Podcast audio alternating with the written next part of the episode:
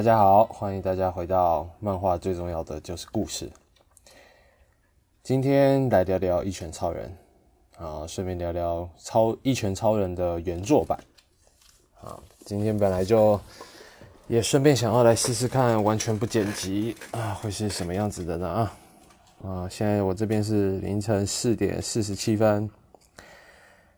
正坐在自己家的书桌前面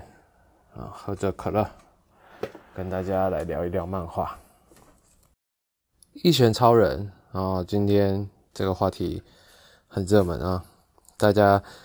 不管是喜不喜欢漫画的，一定都多多少少听说过这一部《一拳超人》，他应该算是现在日本漫画界当中最受欢迎的第一名了吧？我在那个漫画网站上面看到，我的热门搜索字永远都有这个。一拳超人，但相对的，一拳超人的原作版啊，就是真正创作出一拳超人这个故事的万老师的原作版啊，倒是觉得倒是比较少人提起啊。既然我们的主题是漫画，就最重要的就是故事嘛，那我们就来拿这个例子啊，没有比这个例子更好的了，因为一拳超人的原作版啊，大家如果有幸看过的话。都会觉得我靠，这个是小学生画的吧？的确是，他的画技之糟，说的人都会拿来诟病一下。这粉丝啊，分成两派的，最主要的就是针对那个万老师啊，他的名字 O N E 啊，万，他就笔名就只有一个字叫万啊。万老师他的画风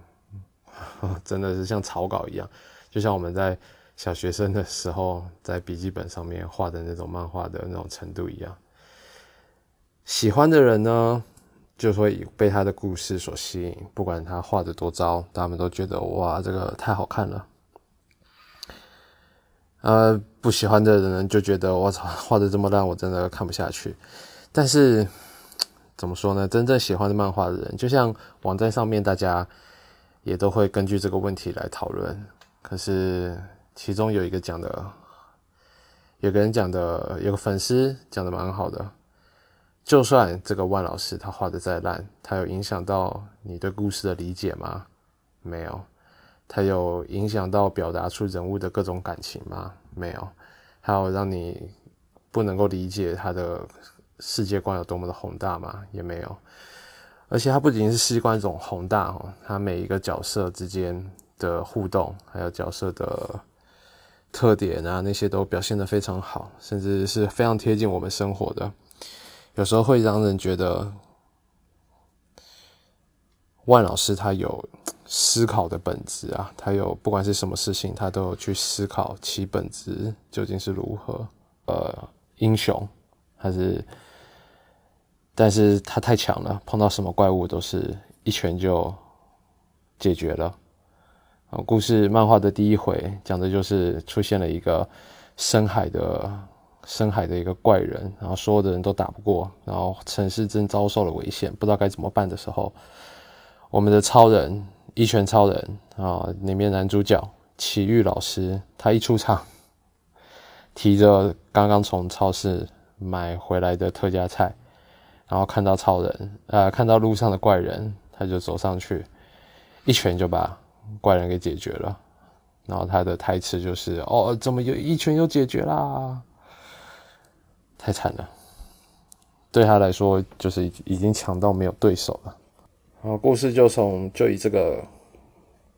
一拳就解决，不管你是多么强的怪人，多么强的怪兽，他都是一拳就解决的。这种等级已经到达了九百九十九级最高峰的。像神一般存在的一个英雄，那这个英雄啊，他的名字很朴很朴素，叫做奇遇，就是日本奇遇县的那个奇遇，奇遇。啊，因为他有一个改造人的徒弟也很强啊，叫杰诺斯。啊，杰诺斯都叫他奇遇老师啊，因为他他太太强了，所以粉丝们也都尊称他为奇遇老师啊，奇遇老师呢。这个奇遇呢，他是作为兴趣使然的英雄，他是因为兴趣，所以要做，所以成为了一名英雄。他们在的那个世界也是常常会有一些怪人，比如说吃螃蟹吃太多变成了螃蟹怪人，或者是一直被老板开除，出找工作处处碰壁，然后因为失业的这个感情变成怨恨，然后由此诞生的。失业怪人之类的，就是一些很奇怪的、很奇怪的怪人。那里面当然也有一些很强的角色，不过他们这个世界是有有一个职业叫做英雄的，甚至有一个英雄协会。这个英雄协会就把这个世界上这么多的英雄分成了好几个等级，从最低级的 C 级英雄，然后到上面 B 级英雄，然后再上一层就是 A 级英雄。然后 A 级英雄上面还有极个别少数强的，他们是 S 级英雄。然后其中，呃，奇遇英雄他一呃奇遇超奇遇老师啊，他一开始登记英雄协会的时候，他是 C 级的三十九位，好像还是多少，反正很低啊。可是他这么强，怎么会是走 C 级三十九位呢？因为他平常在打怪人的时候，都是一拳就解决了，然后他个性也很随便，解决完了就走了，回家了，也不会去争功劳，也不会去什么的，所以大家都不知道原来还有一个真正这么强的人，反而是那些 S 级英雄，他们个个就是明争暗斗啊，或者是大家都在都在想，哎，我比你强一点点，我比你强一点点，但其实所有的人在奇遇老师面前都是垃圾啊，都是非常不入流的。也因为他这么强，所以造就了他超脱的个性。曲老师他虽然说是作为一个英兴趣使然的英雄，但是他什么怪兽多强都是一拳就解决了。他也觉得很无聊，他也希望找到一个真的能够跟他打出激情的同等级的怪物。后面当然也是有出现那些强的不可思议的怪人啊，甚至外星侵略者。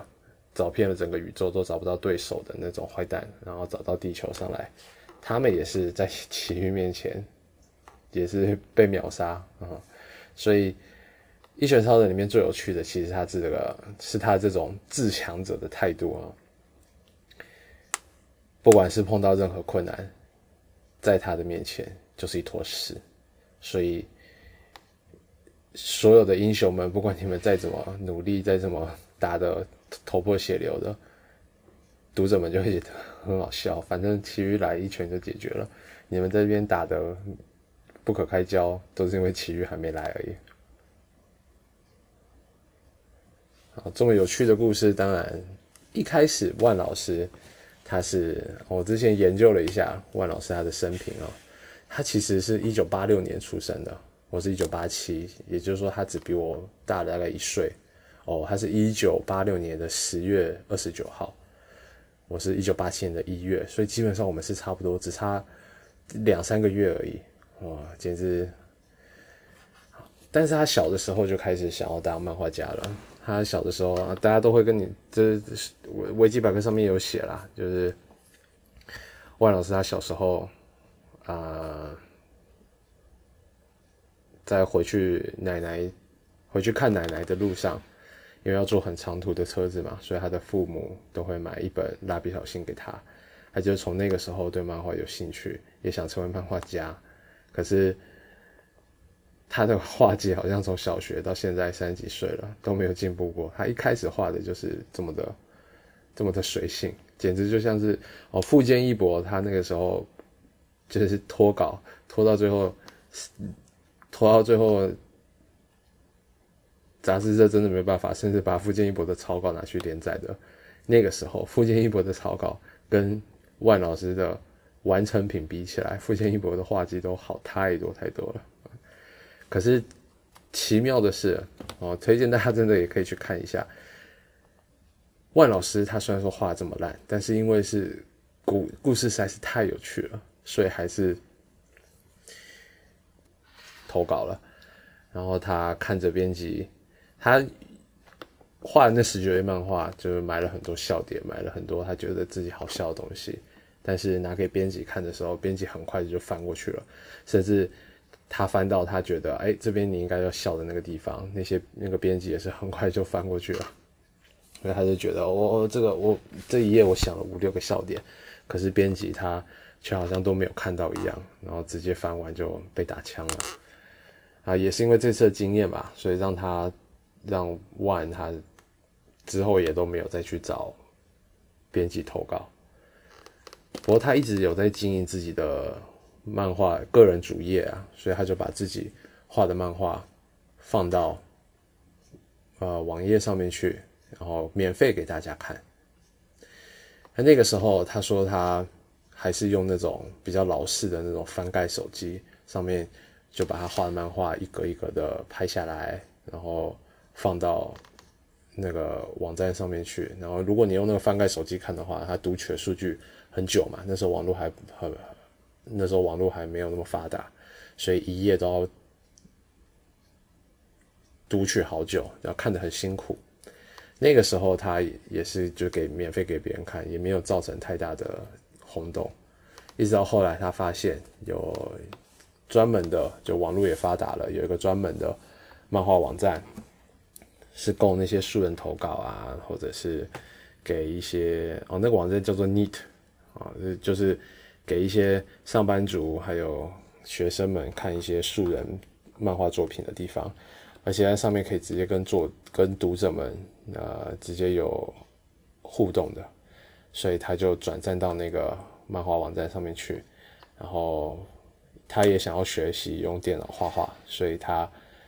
就去买了电子版，买了笔记本电脑，然后下载了一个叫做 Comic Studio 的软件。然后就开始画了他的第一部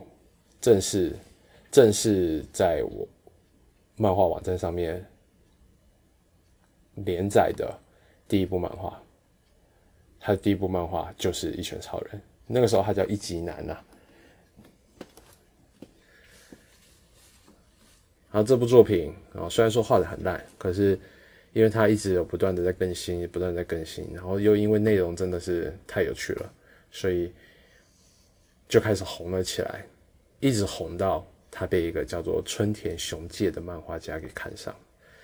好，我们现在来讲讲这个春田雄介。春田雄介老师哦，他也是老师，因为他也是一个大卖的漫画家啦。他最有名的作品应该是之前的《光速蒙面侠二十一》。好，《光速蒙面侠二十一》讲的是美式足球的漫画，哦，算是一个非常冷门的题材啊，在日本漫画界里面。至少在《光速蒙面侠二十一》之前是没有人画过美式足球的这个主题的，就算有，大家也都不记得。所以熊田呃春田雄介他算是找到了一个很好发挥的一个一个主题，而且他的漫画风也是很精致的嘛，还喜欢画比较美式的那种拟声词。所以《光速蒙面侠二十一》虽然说现在已经完结了。但大家只要讲到春田雄介，应该都会想到这部作品。而且春田雄介他是一个画工，他跟万老师是完全不同的人，不同的类型的漫画家。他是以画画非常非常精美出名的漫画家。这个春田雄介，他画工画到好到什么程度呢？呃，比如说 Jump 五十周年的时候啊，Jump 是。算是全日本啊，不不是算是，绝对就是全日本少年漫画杂志的顶点了啊！不管是七龙珠啊、呃幽白书还是灌篮高手什么，都是在少年 Jump 上面连载的嘛。少年 Jump 这么重要的漫画杂志五十周年的时候，他们当然要来做一点有纪纪念意义的事情，所以他们请了一个漫画家来把这 Jump 五十周年的。知名的那些漫画角色啊，包括悟空，还有呃银魂啊，那些什么呃乌龙派出所里面两金看几那什么各种哇，几十个有名的角色全部都浓缩在一张画上面。五十周年纪念刊的那一期看的就是一个大一个彩色的大跨页，里面画的就是这个 Jump 五十周年纪念纪念画。请谁来画呢？就是请这个春田雄介，哦，他就在里面画了他自己版本的各种各个角色啊，是一个很华丽的一个大跨页。这个大跨页现在在网络上面还是很很容易可以找到的。的确就是春田雄介的风格，那那幅画上面看起来。但你看这么重要的少年杂志，然后好不容易到了五十周年，请漫画家来画纪念画，请来的画家就是春田雄介，所以你可以知道他的画技在这个业界有多么的受到认可。要讲到画技最厉害的。嗯，除了熊春田雄介之外，我还想到另外一个人，就是《死亡笔记本》的那个小电剑。小电剑老师也是哦，他画的画也是非常非常的精美。然后大家都，如果你要说谁日本文化界谁画的最好，啊，大家很多人一定也会说是小电剑。那小电剑跟春田雄介他们就有点类似，他们两个人性质就有点类类似哦，他们的经历其实现在在做的事情也都蛮像的。他们找到了自己的。编剧啊，小电剑就是找到了大厂鸠嘛。他们自从《死亡笔记本》开始一炮而红，大厂鸠创作故事，然后小电剑来画漫画，然后还有《麒麟王》啊，《麒麟王》大家一定也都知道，经典漫画，围棋的经典漫画，也是大厂鸠做，呃，是另外一个，对不起，是另外一位写故事，然后小电剑来画漫画。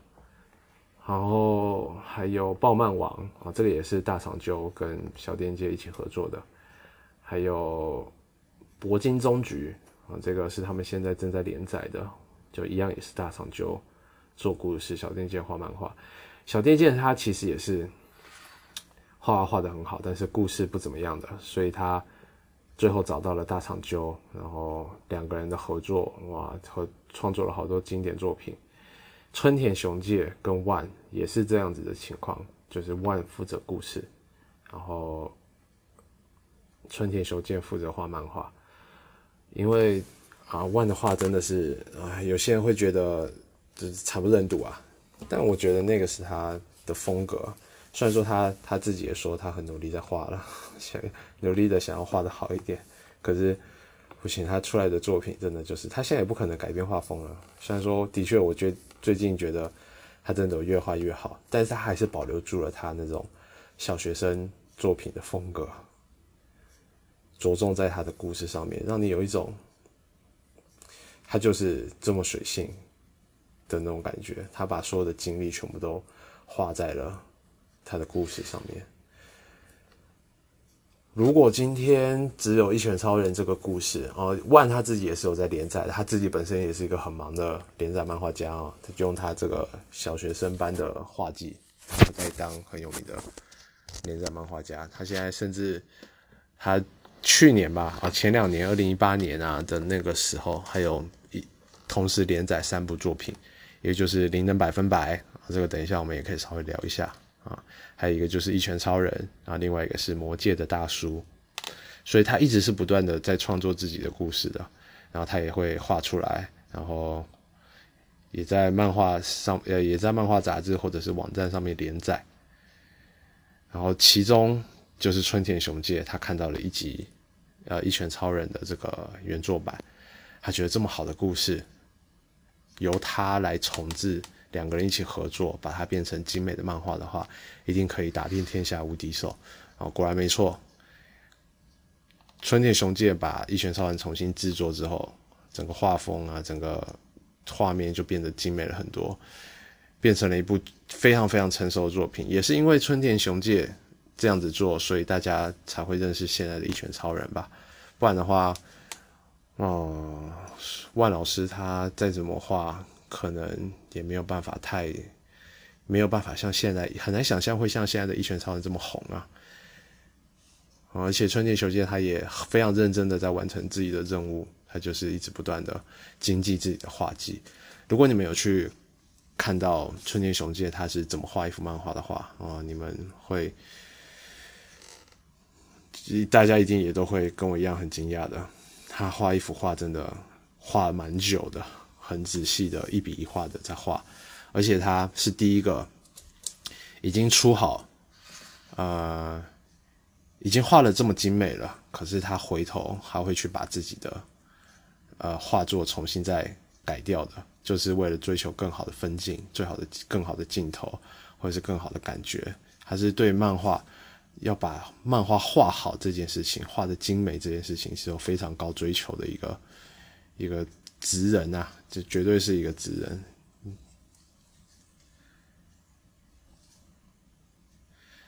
比如说《一拳超人》，他其实也有出一个叫做废稿集。所谓的废稿就是画好了，但是觉得哪里怪怪的，然后就重新又画了，把这个场景重新再画一遍的这种废稿集。他就有讲到这篇算就比如说他会拿一一呃一页原稿出来，然后觉得这个地方画的不太好，如果再用这种表现方法的话。会更好，这个地方的光泽有点怎么样，所以他就全部那一页就全部再重画一次。但你会觉得，哦，这两张都很棒啊！可是他就是这么追求的人，他就是要追求到他内心中最完美，因为他知道他的画是会一直流传下去的，所以他宁愿改了又改，就是为了呈现最最完美的画作给大家。不过也因为这个样子，影响到了他画漫画的速度，比如说《一拳超人》原作版。呃，随便讲一个我记得的，好了，比如说七十五话原作版，然后这边说的是原作版的七十五话，他那个时候其实还在打那个二郎，就是那个英雄猎人二郎还在打那边，但春田雄介的那个一拳超人重置版那边，二郎大概是一百三十几话的时候，一百三四十话的时候。才讲到二郎，所以他不仅把漫画的分量增多了哈，而且回数变多了。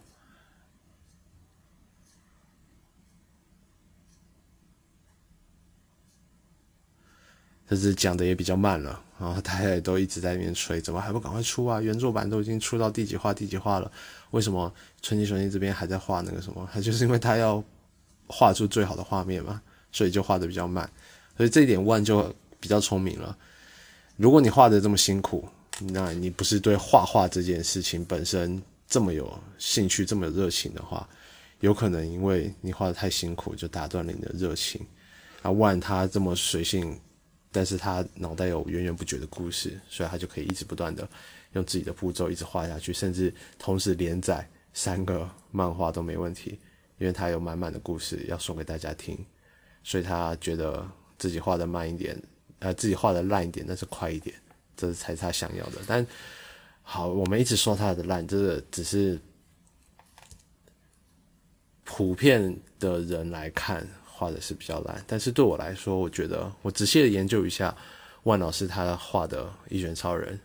其实里面没有太多多余的线条。虽然说很多都是随便勾勒，然后背景也都是，就是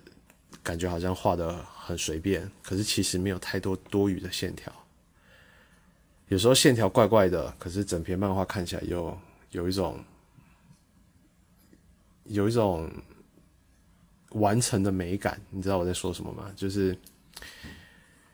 好一眼看一眼就知道这是一部漫画，但是仔细看的话，哎呀，画的好烂。呃，可是嗯，故事很有趣哦，对吧？也很有趣，藏了很多笑点，很多什么，所以这个就是万老师的风格啊。讲回一拳超人的故事好了，刚刚说了嘛，一拳超人他其实我最喜欢的是他的故事，它里面因为主角的强大啊，所以常常对比起来，那些认真的人就会觉得，他们这么认真，就是因为他们太弱了，就觉得很好笑。比如说，呃，我里面有一个印象深刻的故事，比如说。有一次，奇遇他走在路上，他看起来就是很弱的样子，没有人知道他是可以一拳解决怪物的，可以一拳解决怪人的那种超强角色，常常会容易被人看扁了。然后在路上碰到了 A 级 A 级三十几位的那种等级的英雄，然后想要找他麻烦。啊，其中有一个人是戴着耳机的，呃，耳机英雄啊，他这个耳机英雄他。要找奇遇老师的麻烦，然后就拿出了他的看家绝活。他看家绝活就是他戴上耳机之后，听着音乐，然后随着音乐的节奏来战斗。啊，音乐的节奏越快，他战斗的频率就越快。然后没有人抓得住他的节奏，他就是靠这个打遍了所有的怪人，但是就很强，但是其实也就 A 级三十几位而已。然后他碰到奇遇，就戴上了耳机，然后就就跟奇遇开始讲哦，我的我只要戴上耳机之后，我的整个人就会进入一个狂暴状态。我随着这个节奏要把你打倒，要打到什么什么，然后却在那边看着他啊。可是这现在要你要如果要找我麻烦的话，你还是不要戴着耳机比较好哦，不然的话你会听不到后面有车子过来，不然的话你会听不到后面的车子的声音，说啪，然后那个。耳机英雄就被撞了，被撞了之后就送医院，在医院之后醒过来，然后他就一直在跟他的其他朋友讲，哦，那个奇遇多强多强，他在他没发觉到的时候，突然就一一副重拳过来，他现在还可以感觉到那个如鞭子打在身上一样的疼痛。他朋友说：“哦，妹妹，你只是被车撞了。”他说：“什么？我我说我我就说嘛，我就那个人看起来没有那么强，他一定是趁我不注意的时候，然后。”让我失误，然后才被车子撞到的，就是类似这种很认真的瞧不起人，但其实你是被车祸救了一命，你知道吗？你要是被体育老师打上一拳的话，就不是被车子撞这么简单的伤口而已啦 啊！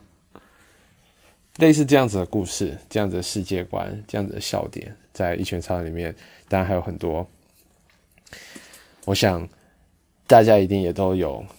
喜欢，就是。一拳超人里面的某几个角色，因为它里面角色出现真的太多了，每个人都很有特色啊。像我就听说过有几个的最喜欢的角色是杰诺斯的，然后就是奇遇的徒弟，他也是很强的改造人。他为了维护世界的和平，把自己的身体改造，就是请了一个天才科学家，把他改造成超级生化人啊，像那个魔鬼终结者一样，以此来维护正义。但他碰到奇遇之后，他知道人外有人，天外有天，所以他就拜了奇遇做师傅。啊，一拳超人的故事很有趣啦。啊，那个万老师上节目，节目访问他的时候，他们也有问他，你是怎么创作出啊一拳超人这么屌的漫画的？就他们的故事啊，对他的讲故事的方式，佩服的五体投地。万老师他其实也说，嗯他其实也没有想那么多，他就是想要画出一种啊，因为普通的角色都是从一开始光有热情，然后后面慢慢的随着他经历的事情冒险越来越多，变得越来越强，不管是悟空啊，还是呃海贼王啊，他都是这个样子的嘛，就是我们随着。角色的不断变强，角色的冒险，角色的修炼，最后看他一步一步的比之前更强、更强、更加强。所以他想要画出这个角色是就最终化的那个，从最终化开始的那种感觉，就他已经是最强的存在了，以此来展开第一话。然后在这样子的想法之下，他发现有很多可以讲的故事，以这个来开展，然后之后的。世界的拓展之广，然后他的世界观的延伸，他自己也都很惊讶的。然后想，这个就是嗯嗯，难道这就所谓的天才？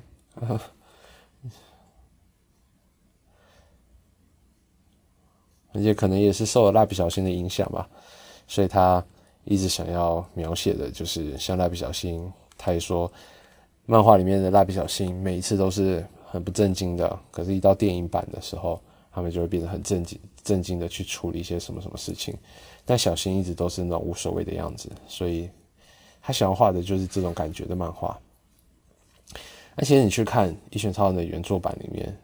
很多严肃的话题，虽然都不在主角身上，都不在主角奇遇老师身上，但旁边的角色都是每一个角色都是自己内心有负担的啊，比如说。杰诺斯，他就是因为从小爸妈被怪人给杀死了，然后留下他残破的身体，然后天才医生救了他，啊，天才科学家救了他，然后把他改造成生化人，然后他就用这样子强壮的身体来，就很老套的生化英雄的那种改造改造人英雄的这种套路，里面每一个英雄几乎都这个样子，然后还心内心就有一些负担，就有一些沉重面什么的。但这些都不在角色身上，所以这也是为什么这个漫画看起来这么轻松的原因。因为男主角最重要的男主角，他的世界观就是随遇而安，因为他太强了，他真的没有什么烦恼，他的烦恼就是有时候打怪人花的时间稍微久一点，或者是刚好出现的时间不巧，导致他错过了超市的特卖会，就是这种如同平凡人一般的烦恼。啊，一拳超人里面也有几个我喜欢的角色。那你要问我最喜欢的角色是谁？不好意思，虽然说我非常的尊敬其余老师，但我最喜欢的角色是吹雪啊。毕竟春田雄介画的吹雪实在是太诱人了，简直是。虽然说，好这个吹雪他是 B 级英雄，但是他。组了一个吹雪组啊，里面都是穿着黑西装的他的小老弟们、小跟班啊，他是吹雪组的老大。因为这个吹雪，他的信念是，他有一个姐姐是 S 级的第二名，叫做龙卷。这个龙卷太强了，没有人打得过他，只有一个神秘的呃排名第一位的 S 级英雄，排名第一位的那个机械机械骑士啊，嗯。但说真的，没有每个人看到龙卷都是他的绰号叫做“站立的龙卷”啊，就是让人听到名字就会浑身发抖的龙卷，非常厉害的超能力小妹妹啊，长得很娇小，但是性格很非常的暴烈，然后因为因为她超能力太强了，所以没有任何人敢反抗她。在这么强的姐姐底下，吹雪她的超能力就显得比较弱一点，所以她就一直停留在 B 级英雄。所以这个吹雪他的信念是我一个人可能没有办法达到最强，但他就是要集合这种，把这些不强的人都集合起来，然后成为一股最强的力量，就是找帮手啦，啊，自己不强那就找帮手组一个黑社会那种感觉。虽然说是这样的角色，但是。因为吹雪实在是啊太性感了，她的黑紧身黑衣，还有她的利落的长发、明明亮的大眼哦，那傲娇的性格，吹雪真的是太棒了。然后除了吹雪之外，我也蛮喜欢那个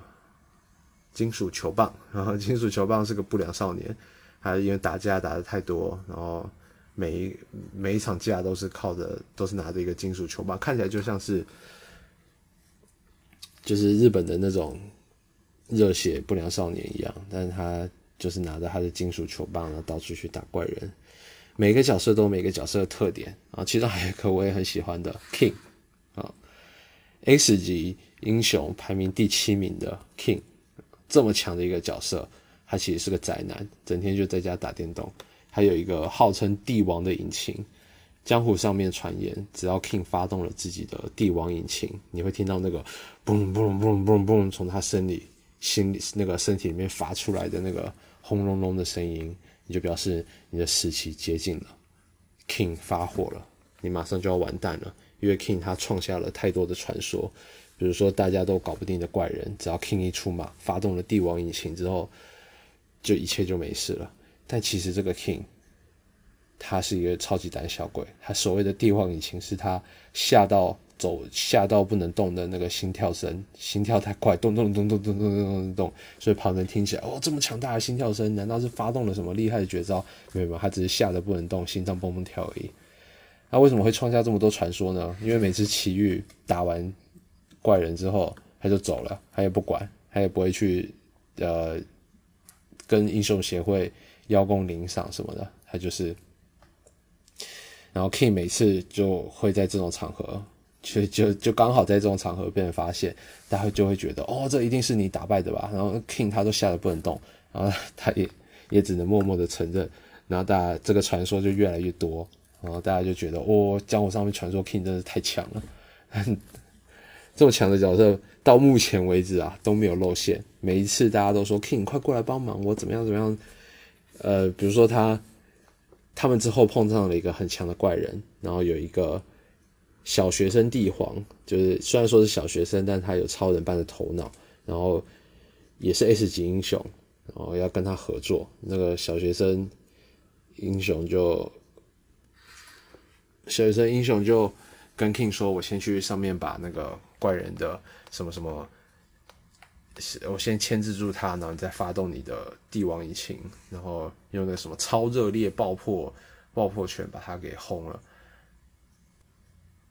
但每次还没打到怪兽，每次还没怎么样的时候，就被 King 给混过去了。他每次战斗都想着就只有逃跑，要回家打电动。”可是大家就会自己的自己莫名的觉得，哦，这个 king 一定是因为太强了，所以没有出手，把这个机会让给了下面比较不强的英雄们，什么什么都会给自己，都会帮 king 找好借口就对了。所以这世界上没有一个人知道 king 其实什么都不会，他就 只是在刚好的时间出现在刚好的地点，才被封为这么强的英雄。其实他跟 比普通人还要弱，所以很多这种。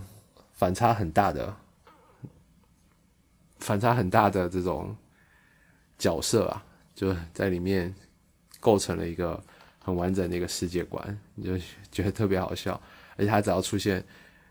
各个角色的时候，甚至出现新角色的时候，你就很期待这个角色又是怎么样的特征呢？是怎么样的？比如说天使游泳啊，就是他里面有一个变态囚犯。他就是一个人妖，然后他当英雄就是为了要亲近，是一位满脸胡渣的肌肉男，嗯，但他当英雄就是为了要满足自己变态的欲望，去可以碰到更多的小鲜肉，然后他每次要使出什么招式都是，比如说天使必杀拳或天使飞踢啊，天使游泳，反正他不管做什么都会喊出天使什么什么。旁边的有时候也会吐槽，为什么你一定要喊出来？为什么前面一定要加个天使？啊，讲到万老师的一拳超人，让我也想要聊聊他的灵能百分百啊。其实相较一拳超人来说，有可能我更喜欢的是灵能百分百。灵能百分百它有出动画，在 Netflix 上面有啊，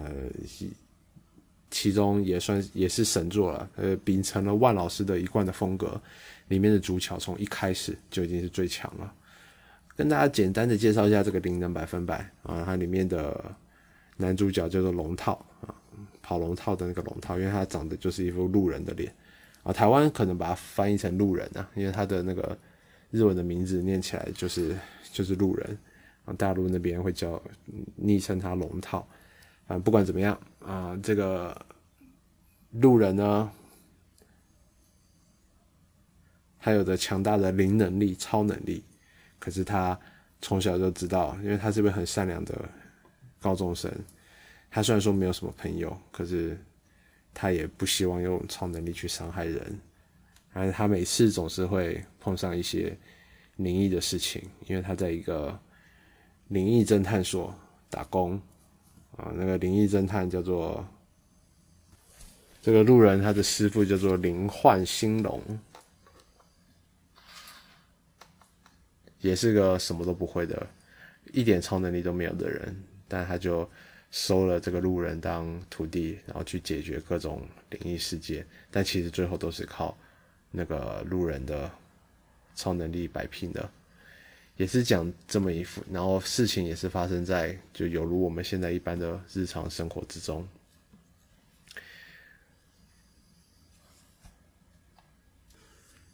但作画的水准还是保持了万老师的一贯的风格啊，画的就像小学生一样，但故事也是很厉害的，很屌的，你能百分百啊！他们故事每一次的套路就是，路人他总是会为了别人压抑自己的感情，然后一直到事件的不断的推进，他的感情就一直不断的累积，累积到三十二趴，然后在事件在不断的推进，然后累积到六十九趴。然后不断的推进，然后百九十九趴，然后一百趴的时候，这个龙套就会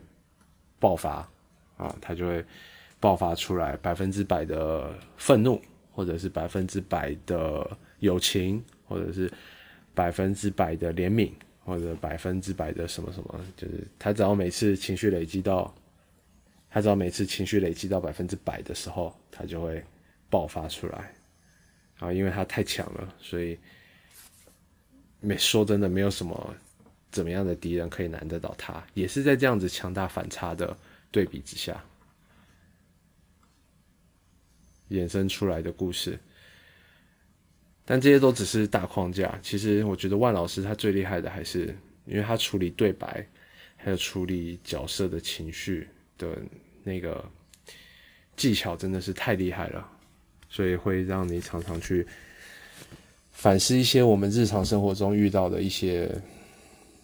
不管是你对力量的追求，究竟力量究竟是什么东西？我们如果拥有力量之后，我们要完成什么样的事情？或者是我们对这个世界要干涉到什么程度，才算才不算是打扰别人，或者是帮助别人，类似这个样子的，类似这样子的问题，会在你一不断的看万老师的作品的时候，会一直不断的在你自己的脑海中，会有这样子的反思出现。哦，万他现在依然还是在继续的连载着他这个《魔界的大叔》哦，刚刚说过了，他有三部作品嘛，但是《魔界的大叔》现在是已经稍微完结了，呃，也是已经完结了，但是他现在《灵能百分百》跟那个，哎，《灵能百分百》其实也完结了，但他有时候时不时的会画一些番外篇，所以他现在在画的，依然在画的，应该就是一级男、一级超人吧，一拳超人而已了吧。那现在一拳超人在全世界红成这个样子，我想他应该也可以继续在这个这个阶段稍微停留一点。那我们刚刚说到了春田雄介跟万的这个组合，说真的，他们现在就像是啊，就像是小电剑找到了自己的大长究一样。他们其实也会推出，常常会推出一些短篇作品。啊，比如说，比如说《弹丸天使》（Fans Club） 这个短片作品啊，讲的是一个啊维持正义的美少女战士的那种感觉的一个故事，也是万老师写故事，然后春田雄介来画漫画，还有怒涛的勇者，或者是。打蟑螂的那个，也有个打蟑螂的一个一部漫画，还有什么地球的怪兽什么这种的。嗯，对我来说，我最欣赏万老师的大概就是他，他对作品的取舍啊，他一直口口声声的说着自己正在增。增进自己的画技，嗯，我看他应该就会维持这样的风格一直下去了吧。最后还是来说说这个春田雄介啊，春田雄介他其实他也是高中的时候才立志开始要当漫画家，然后画的第一篇作品就得奖，然后他也是这种天才型的角色，可他的故事跟万比起来就有一点点，真的是有比较有点太普通了啊。但他画的真的是没话说，你看他被 Jump 找去画最重要的五十周年纪念画嘛，然后很多人平常也会找他画漫画，画一些插画，画一些什么。啊，春田雄介他，他之前的第一个，他之前当助手的时候，第一个也是哦，万从来没有当过任何人的助手，这个在职业漫画家里面是非常少见的。不过也是因为这个样子，所以他的画从他的画技从来没有被别人纠正过，也是因为这样子才能够保留他现在的这种风格吧。但春田雄健就不一样了，春田雄健他到处当过很多人的助手啊，其中第一个是水源老师，然后他那个时候水源老师他就说了啊，这个春田雄介在他那边当助手的时候啊，常常会画一画画一画，然后。就在他的抽屉里面就多了一些不应该在他工作的时候出现的作品，比如说画出一一幅很完整的龙，很漂亮的可以上杂志的那种等级的龙，然后就问春田这怎么回事？他说：“哦，我只是想要试试看。”就我们一看，他们漫画家在用那个 G 笔沾水笔在画画的时候，都会想要试试看那个笔用起来的沾水的那个用起来那个感觉怎么样嘛？然后他一个试，不小心试一试，试一试就画出了一条龙。然后画好一条龙之后，他就想要把这个龙再精进一点。然后等他惊觉过来的时候，整只龙已经画好了。啊，春田雄介就是这样子的人，他会一直不断的，就是沉浸在自己的画画的这这件事情本身。那春田雄介他有出过一些，比如说类似漫画教室的那种，就是漫画教学的那种啊，热血漫画，热血漫画研究社啊，还有一个哦，还有一个我很喜欢的是叫做漫画家宵夜研究所。啊，就讲的是他每天花十几个小时画漫画，然后常常画到半夜的时候肚子就会饿，所以他就会做一些做一些比较简单的一些美食，然后来让他继续的不断的画漫画。所以他就把这些他半夜做出来的美食画成漫画，然后画成食谱，然后教大家怎么去做这些属于漫画家的宵夜。现在也已经完结了，这个我也蛮喜欢的，是二零一六年的时候出版的，整部也只有一本而已，你们可以当做一个呃漫画料理教学书来看一下。啊，这两个人呢，现在都是年轻的漫画，都算是年轻的漫画家啦。那个春田雄介他，春田雄介他是一九七八年生的嘛，那现在也就大概。五十几岁啊，也算是哦，对不起，四十几岁。四十几岁对漫画家来说，真是最好的年纪啊！啊，春田雄介他也到现在也都常常会在网络上面直播他画漫画的过程。然后他现在也正在网络上面连载着《一拳超人》啊，其中不仅已经改改编成电视动画了啊，好莱坞那边。据说也在这几年会推出《一拳超人》的好莱坞电影版啊，一点都不期待。通常好莱坞拍日本漫画都会搞砸，所以我倒是倾向挺想请他们高抬贵手的，不然毁了《一拳超人》的这个这个这个 IP 啊，像《七龙珠》真人版，哇，真的是惨不忍睹，太太太太太太糟了。鸟山明自己看到不知道会作何感想。好啦，今天差不多就是这个样子。最后啊，对了，最后我还想聊一聊《一拳超人》。其实，在很久之前我就注意到这幅漫画了，甚至我也有推荐给周围的朋友看。那个时候还不是那么多人喜欢《一拳超人》的，所以很多东西常常这个样子啊。你喜欢一个东西，你觉得是你自己的慧眼看中了这个东西，你觉得它会红。但没想到他真的红了之后，所有的人都在讨论了之后，你就会觉得，嗯，这个好像当时你喜欢他的那个感觉，你你对他的那份感情稍微有一点变了，不知道哪个地方有一点点变直了的那种感觉。我觉得可能就像是，嗯，可能就像是孩子长大了，交上了很多朋友，反而变得跟你陌生了一样的那种感觉，差不多吧。一拳超人也算是其中一个这样子的，这这种爆红的例子啊。但红了也好，红了之后其实也会有很多。如果他们还是维持之前一样的水准画下去的话，那他红了的话，就表示他有更多的呃更多的机会，用更多的形态出现在你的面前。所以我现在再来讨论，再来聊这个一拳超人，就。不想让别人说你是在，我是在蹭热度，你知道不？就那种感觉就很不爽。就如果有人说啊，因为一拳超人很红，所以你才来聊一拳超人的吧？不是，是因为我原本就很喜欢了，好不？所以下一期啊，我就决定要来推荐比较冷门一点的漫画，或者说比较没有那么多人喜欢的漫画啊，希望可以靠着我的这个发掘，给大家带来一点。啊，再推动一，如果可以再推动一个爆红的作品，那就太好了，那这个成就感就归我了，啊，所以希望之后也维持这样子的，这样子的节奏。啊，我可以讨论一起比较冷门的漫画，可以讨论一起比较热门的漫画，